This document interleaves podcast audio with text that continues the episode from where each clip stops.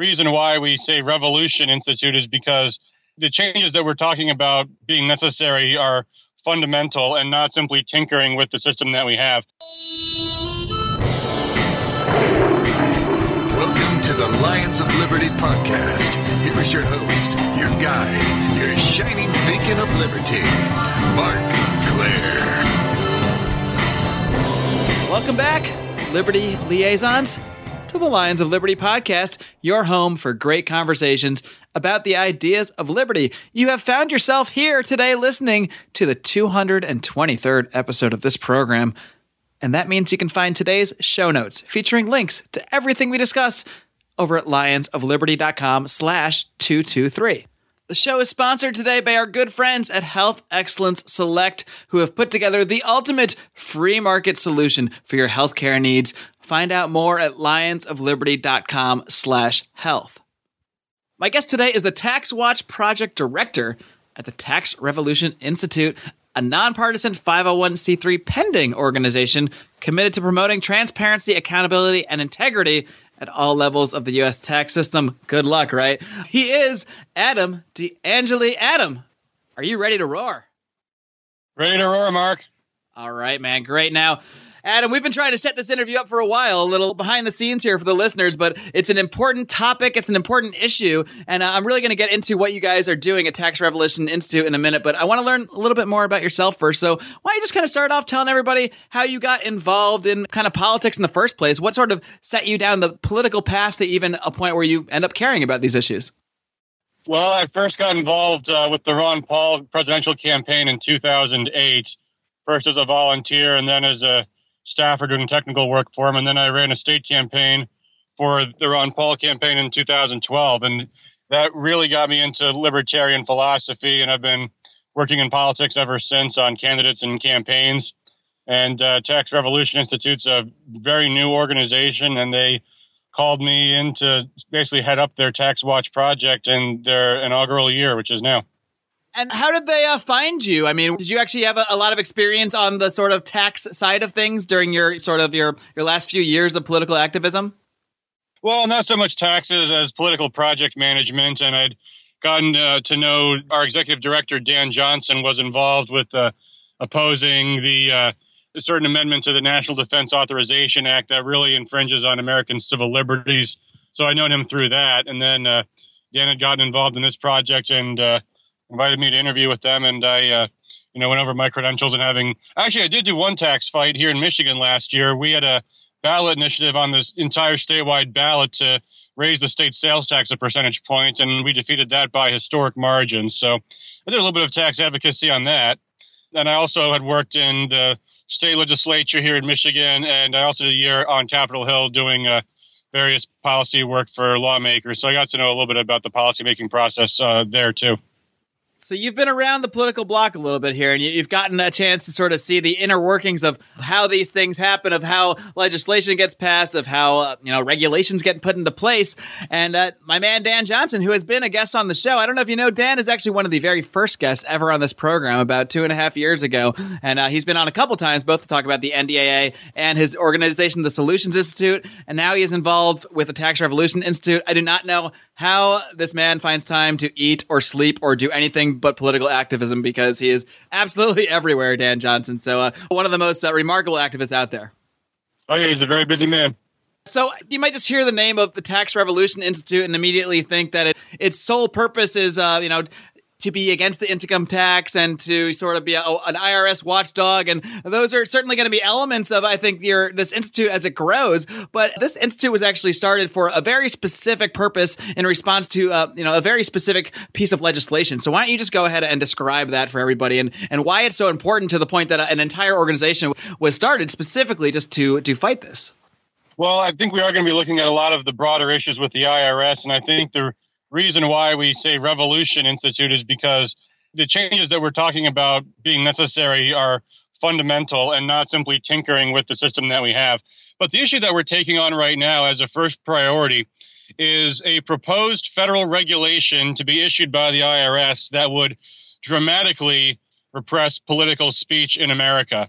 And it's vastly far reaching, affecting initially it was proposed only to address those organizations that are either political in nature or are what are called social welfare organizations. Now the IRS is talking about applying this to the entire set of nonprofit organizations across the board, including charities and schools and churches.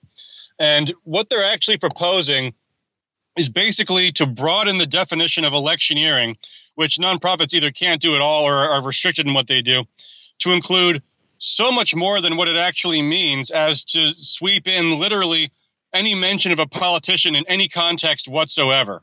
So, so let's just pause right there for a second, just for people that might not be familiar with the term. What is the, uh, I guess, the current accepted standard for what qualifies as electioneering? Well, what electioneering means is to actively work to influence the outcome of a particular election. And what the courts have held that to mean is when you're actually doing something that is nothing but unmistakably that. And so if I say vote for so and so, that would be considered electioneering, or sometimes they use the term express advocacy. However, if I was to say something like so and so voted against auditing the Federal Reserve, that's not considered electioneering. That's considered issue discussion. That's considered reporting and so on. So that is not considered electioneering and therefore could not be regulated by the election commission. For a news foundation to report a fact would not be considered influencing an election. Under this rule, all of that would apply, even to the point where if I was to say, you know, Hillary Clinton and Donald Trump are two candidates for president of the United States, that would be considered electioneering just by virtue of having just, just said stating the, the facts of the day, even not even supporting a candidate or not would would even qualify as electioneering. Right. It's bizarre how far reaching they've chosen to define this. And the reason why we suspect is, and actually there's evidence of this, is a response to this whole scandal at the IRS of them improperly targeting political organizations for additional scrutiny. And this was a big disaster for the IRS. A lot of people uh, had to resign, and they issued a report saying, you know, what was wrong? What can we do about this?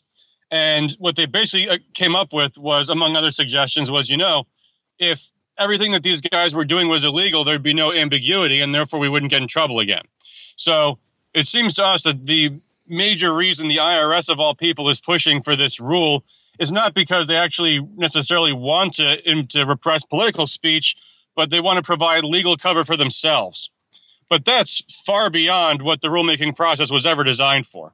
So, Adam, you're using the term rule there. So, is this just something that can be changed by the whim of regulators or, people in, within the IRS, or is this something that would have to be done by lawmakers?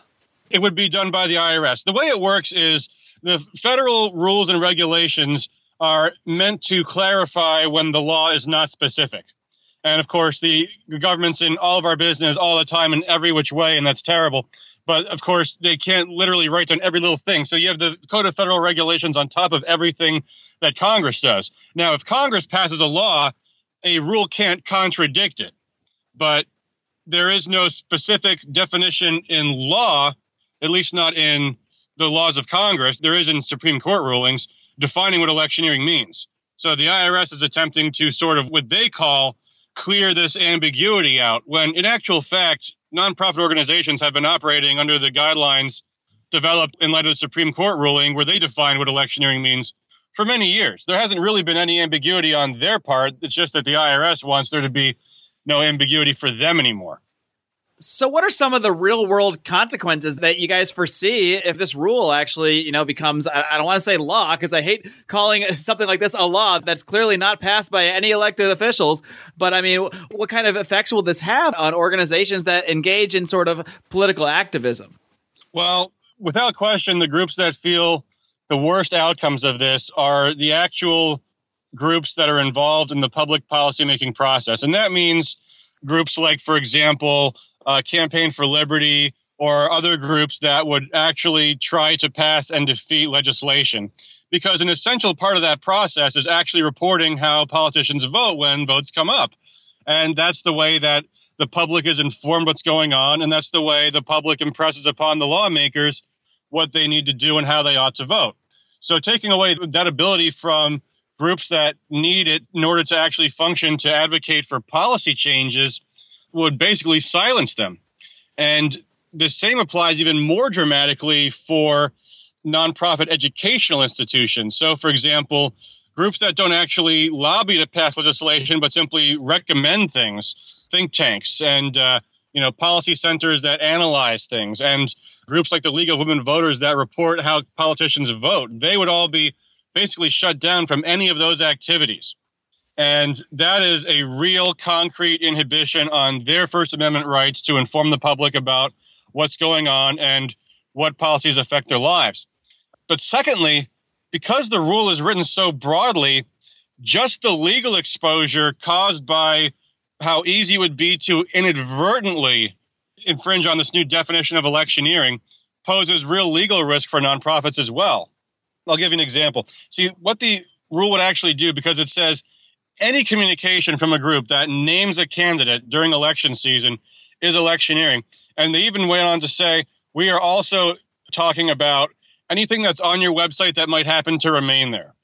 So if you have something on your website that names somebody for whatever reason, and then unbeknownst to you, they run for office somewhere in, in, another part of the country. It can be a local race. It can even be, in some cases, a private election because it covers party offices too.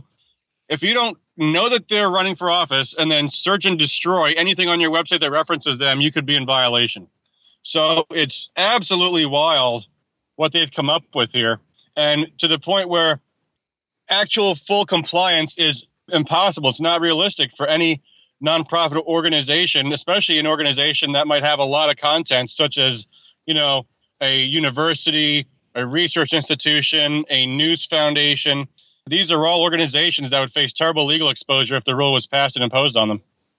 Uh, so they essentially can't even basically name a politician, I guess, under this rule. So, I mean, for example, the NDAA organization, uh, Panda, that Dan Johnson started, if this rule was passed, they would be in danger of even being able to point out that politician X supported, you know, some rule or some bill that sort of, uh, you know, enhanced or certified indefinite detention and that kind of thing. That sort of speech would be fall under this.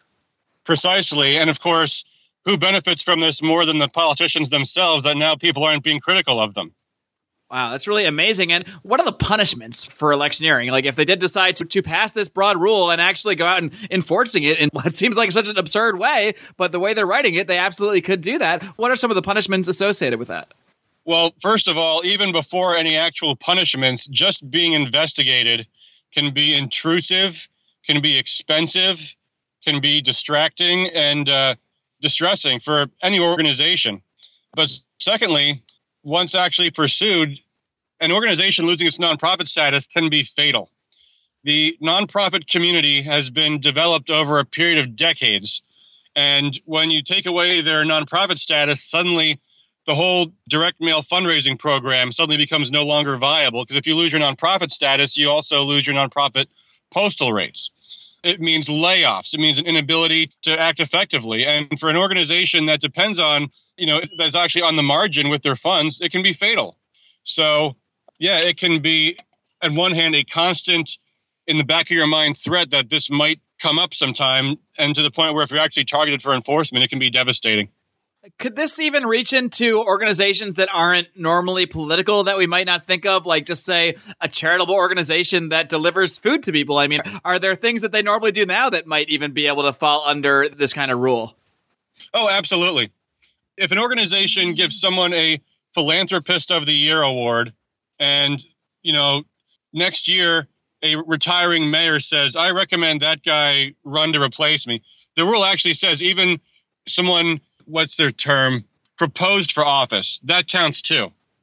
So they could even not be a candidate. right. It's even been suggested that anyone it's actually in the draft legislation of the rule. Yes a candidate proposed for office counts as a candidate whatever that means. And again subject to the interpretation of the irs and subject to the interpretation of the courts. That is just unbelievable. Yeah it's very bizarre how far they would go with this. But even if they were to whittle it down to just the political organizations, just the activist groups.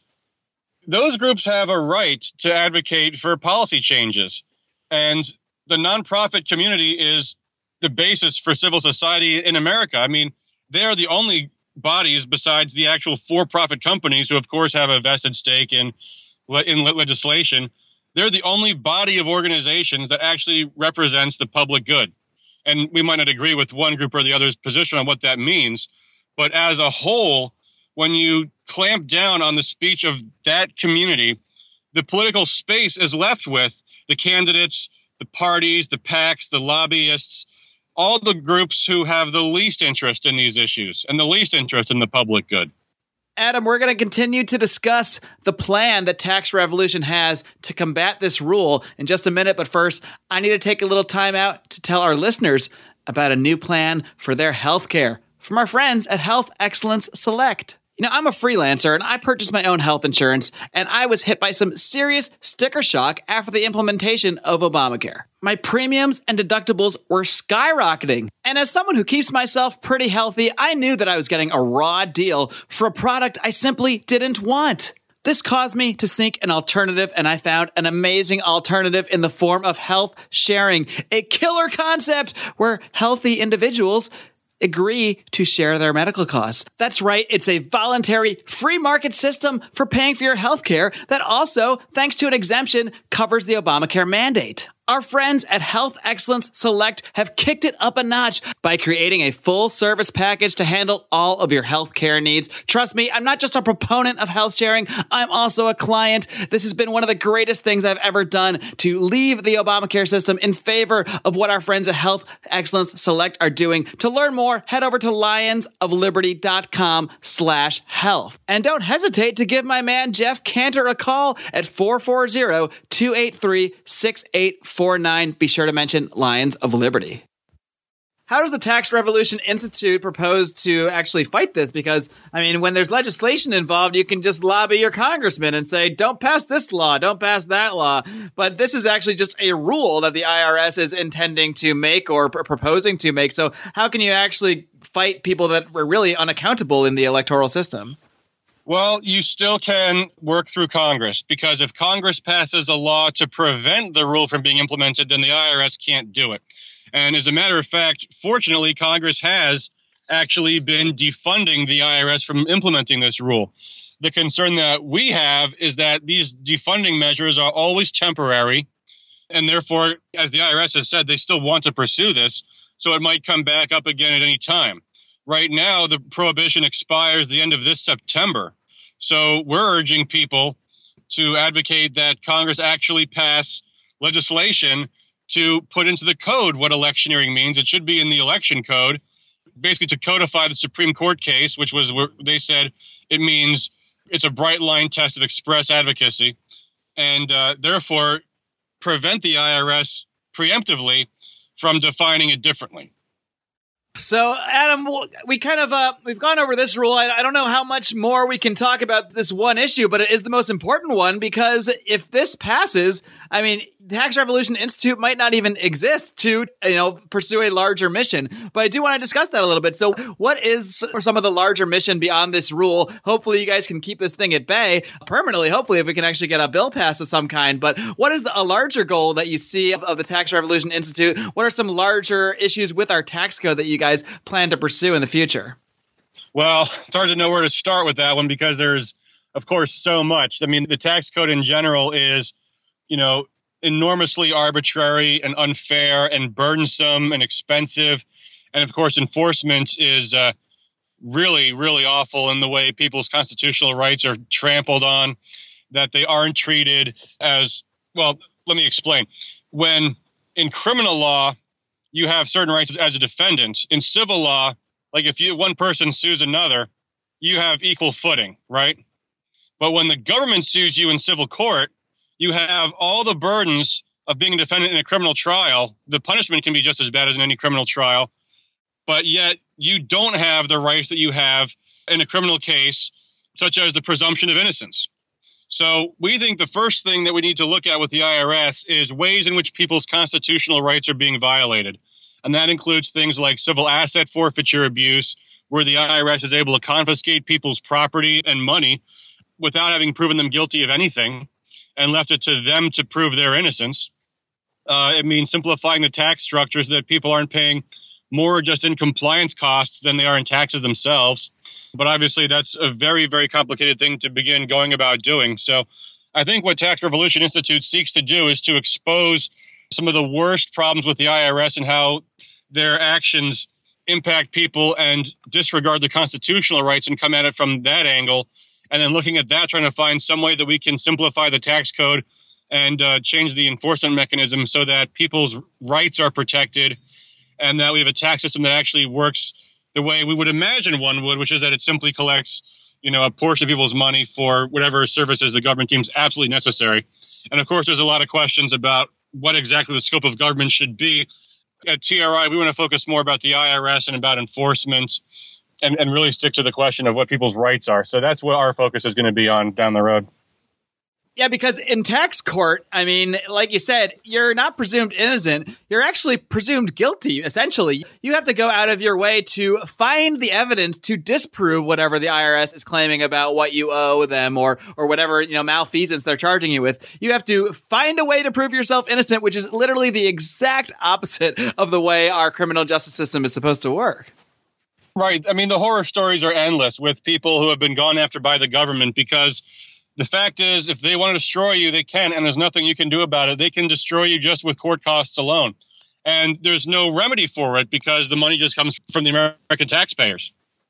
Now, Adam, as you know, there's a popular phrase, a popular meme that goes around known as taxation is theft. So I got to ask, do you guys at Tax Revolution Institute, and maybe you can't speak for the Institute, maybe you can just speak for yourself here, but I mean, do you believe taxation is theft? How far do you go with the, the revolution against our current tax system? Well, you know, that's my personal opinion, but uh, I can't comment on the Tax Revolution Institute's headed towards taxation in general. I don't know that the American people all see it the same way. I think a lot of people are of the belief that uh, there's no other way that we can fund things that we need.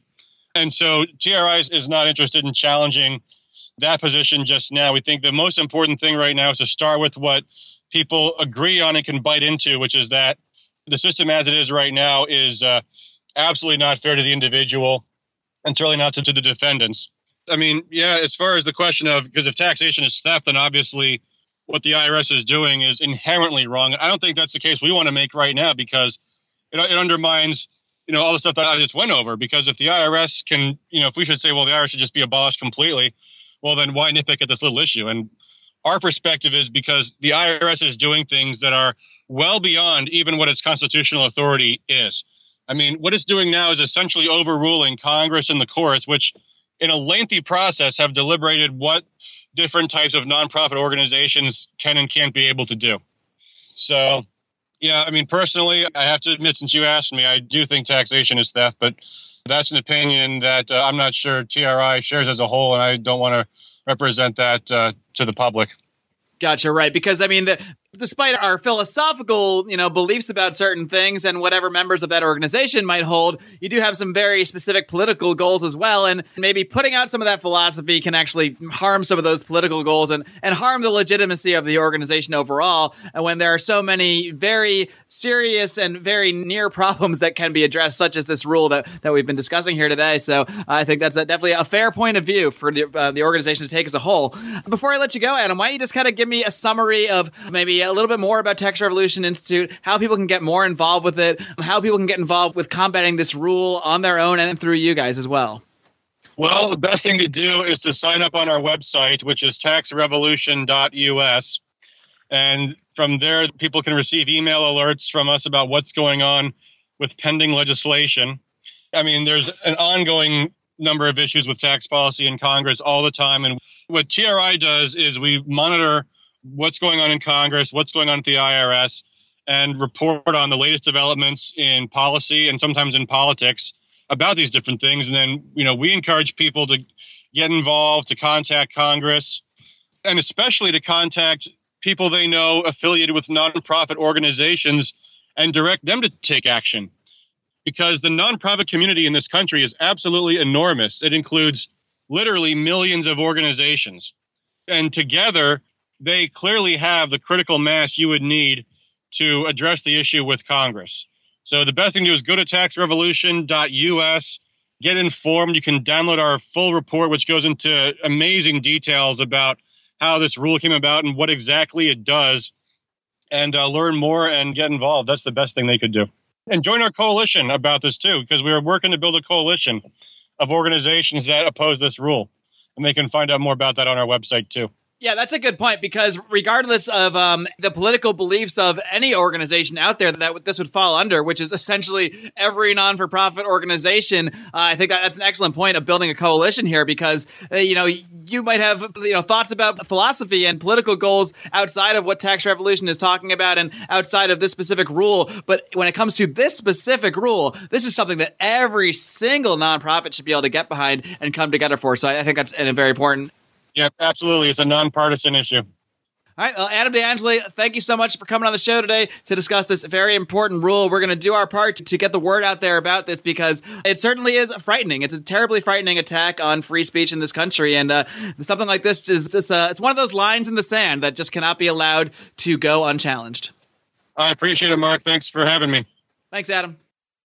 All right, guys, I hope you enjoyed my conversation there with Mr. Adam de Angeli a guy who's out there busting his hump to try to create a little more fairness in our system and in the short term protect the rights, the free speech rights of organizations out there who are trying to create political change because if the IRS implements this rule, it will effectively ban political speech. I mean, there's no other way to put it. It'll ban the political speech of so many organizations that are out there trying to create political change, not just liberty organizations, organizations of all ilks.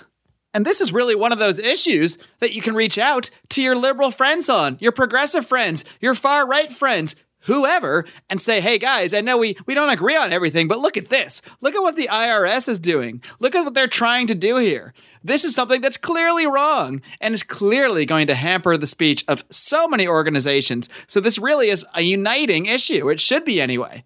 You know, whereas we may argue about taxes all day long with our Republican friends and our Democrat friends, and they may have completely, vastly different views on the legitimacy of taxation than many who listen to this program do.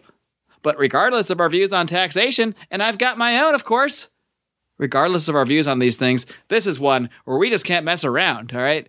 This is one that is so clear cut that anybody, any political activist whatsoever, should be able to get behind the idea of keeping this rule from being put into place. So please do head over to taxrevolution.us. Please do find more about how you can spread the word about this and how you can help the fine folks at Tax Revolution create a little political change of their own. Now, guys, I feel a little bit of a rant coming here, but before I get to that, I want to invite you to come rant with us by joining our private Facebook group, the Lions of Liberty Forum. If you just type that in your little Facebook search bar, Lions of Liberty Forum, it should pop right up. Request to join, and as soon as I check you out to make sure you're not some kind of spam bot, I'll let you right in to join this conversation. You can also follow our main Facebook page, facebook.com slash Lions of Liberty, where we'll post all of our podcasts, all of the show notes you can find linked there, and you can, of course, find us on the Twitter.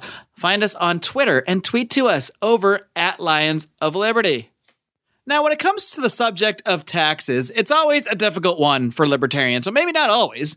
You know, libertarians out there will just say, taxation is theft, taxation is theft, end of the issue.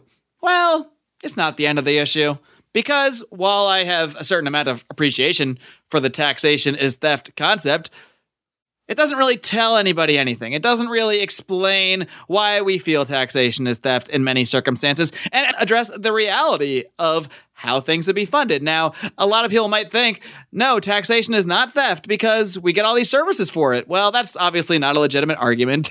you know, if a mugger comes up to me and asks me for all my money, asks me if he's pointing a gun at me and demands all my money and I give it to him, it doesn't really matter if he uses some of that money to, you know, come over to my house and throw me a birthday party. I mean, I might think it was a fun party, but at the end of the day, he still stole my money. He still held me up. So obviously, what the money is being used for is not a legitimate argument argument. The reason many libertarians see taxation as theft is because they don't consent to the taxes, especially when it comes to our income taxes and the current taxation scheme. I mean, I say scheme because it really is a scheme. It's nearly impossible to comply with all the tax regulations. It's nearly impossible for anyone with a remotely complicated uh, income stream. I mean, I have multiple income streams. I need to hire a professional to do my taxes because there are just so many different little loopholes and different little taxes and different little forms to fill out for different things. I mean, it's nearly impossible for someone like myself, unless I invested tens and tens of hours of time to really do the thorough work it would need to fill out my taxes. Now,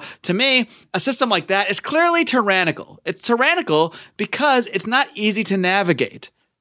You can navigate this tax system if you're a major corporation and you can hire an army of lawyers to figure out, you know, all the little loopholes you need to get around to make sure you're someone like GE that ends up with literally paying no taxes at the end of the day. If you're a guy making 10, 12 bucks an hour, I mean, I don't even know how you're going to afford to hire an accountant, let alone, you know, find a way to navigate this tax code and pay your quote unquote fair share of taxes. Now, the reason the taxation is theft meme is just a little too simple for me is because, well, look, a lot of the services, quote unquote, that we get do need to be provided in life by somebody. Now, obviously, many libertarians are going to disagree with the current structure, the coercive natures of our system, the income tax. I'm not in favor of the income tax for the reasons I just stated. It's incredibly complicated. It also presumes that the government has a right to your labor. They're taking a percentage of your labor, of your life. However, in any society, a quote unquote free society, being no exception, we're going to have a judicial system, or at least we should. We're going to have police. We're going to have fire trucks. We're going to have roads.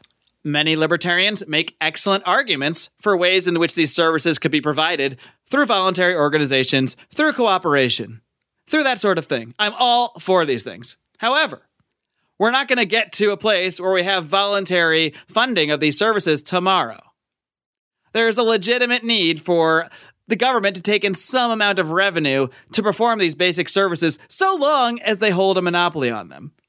We can't just ignore the fact that the way our society is currently built, it's going to require some source of funding. Now, I appreciate the fact that many libertarians are out there coming up with alternative methods of taxation, or not even taxation, methods of funding, I should say. Whether it's crowdfunding, Austin Petersen has brought up the concept of lotteries. Now, I'm not a big fan of the lottery system right now because the state will ban gambling while running their own lottery system. Now, that's a sham. But just the concept of a lottery system in itself, in order to raise funds, there's nothing wrong with that. That can be a voluntary method of raising funds. There are a lot of ways we can move society to do this. But unless we're presenting those options to people and advancing that conversation, just simply saying taxation is theft, well, I'm just not so sure that that really teaches anybody anything about libertarian ideas. I could be wrong. I could be totally wrong here. But I really feel that as libertarians, as people that are against the use of force, we can't just also neglect to address how our current society is structured. And I think that's a it can be a fine line to walk, but we can do both. You can remain principled, point out what's wrong, and still say, okay, but here's why the income tax is really bad. here's why the IRS is really bad. Because I just can't think of a worse system of taxation than the income tax, than the IRS, than this tyrannical system that we have now. So, yeah, I'm with you guys. I want a system where all of this stuff is funded voluntarily. But in the meantime, my God, let's focus on the important things. Let's A, not let the IRS clamp down on free speech, and B, let's end the IRS. Let's end the IRS, end income taxation. These are achievable political goals. I actually believe that. I actually believe we could achievably end the income tax, end the IRS in my lifetime but I don't think we'll be able to end all coercive taxation in my lifetime. So that's the way I view that. Maybe I'm wrong. If I'm wrong, come on over to the Lions of Liberty Forum and tell me why. Or you can even email me, Marc, M A R C, at lionsofliberty.com and bitch me out in private. I'm cool with that too. Whatever you guys got to do to advance this conversation, because that's what I'm continuing to do here. Three times a week, Monday, Wednesday, and Friday. You can find a new episode of Lions of Liberty, of course, Friday, being hosted by my good friend and associate John Odermatt, his weekly look at the criminal justice system. You're going to get another one of those this coming Friday. So tune on in for that. And until next time, my friends, live long and live free.